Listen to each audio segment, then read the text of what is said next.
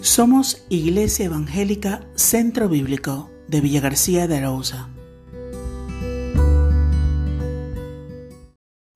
Curando la desilusión. Dice la palabra. En cuanto a Dios, perfecto es su camino y acrisolada la palabra de Jehová. Escudo es a todos los que en él esperan. Salmos 18:30.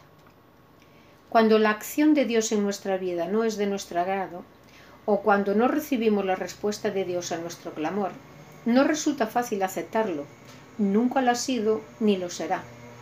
Pero es justo en ese momento de decepción que la fe debe manifestarse como lo que es, la firme convicción de que Dios sabe más que nosotros de la vida y es fiel para llevarnos a través de ella.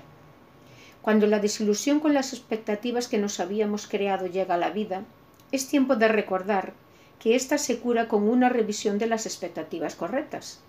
Durante la primera parte del Salmo 18, el salmista habla de luchas, pruebas, conflictos y angustias que le hacían vivir en la frontera de la muerte.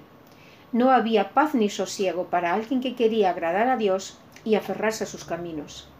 Sin embargo, cuando cambia la perspectiva de las realidades que le acompañaban en la vida para fijarse en el Dios que le sostiene en el camino, todo cambia. No hay desilusión, sino gozo triunfante. Puede ver entonces a su Dios, que le ciñe de poder, le adiestra para la batalla, le da agilidad y fuerzas para el camino, que le protege de todos sus enemigos. Dios es el que promete para sus hijos su presencia constante en todas las vicisitudes de la vida. Nunca promete caminos fáciles, sino que promete que en medio de las dificultades va a acompañarnos, protegernos y fortalecernos para lograr así la victoria. Si en este día el desánimo y decepción anidan en tu vida, quiero invitarte a que medites por un momento en tus realidades. Quizás tu mundo económico laboral se tambalea. Quizás sea tu familia la que está en crisis. O puede que sea tu salud la que se debilita. Tal vez tu experiencia espiritual no está siendo todo lo gratificante que crees. Sea cual sea la causa del desánimo y frustración, hoy quiero invitarte a que dejes por un instante de ver tus circunstancias y mires al Dios en quien confías. Él promete renovar tus fuerzas, protegerte en la lucha.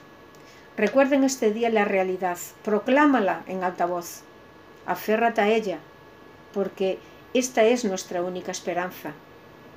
Pero tú, Señor, estás conmigo como un guerrero invencible los que me persiguen caerán y no podrán vencerme.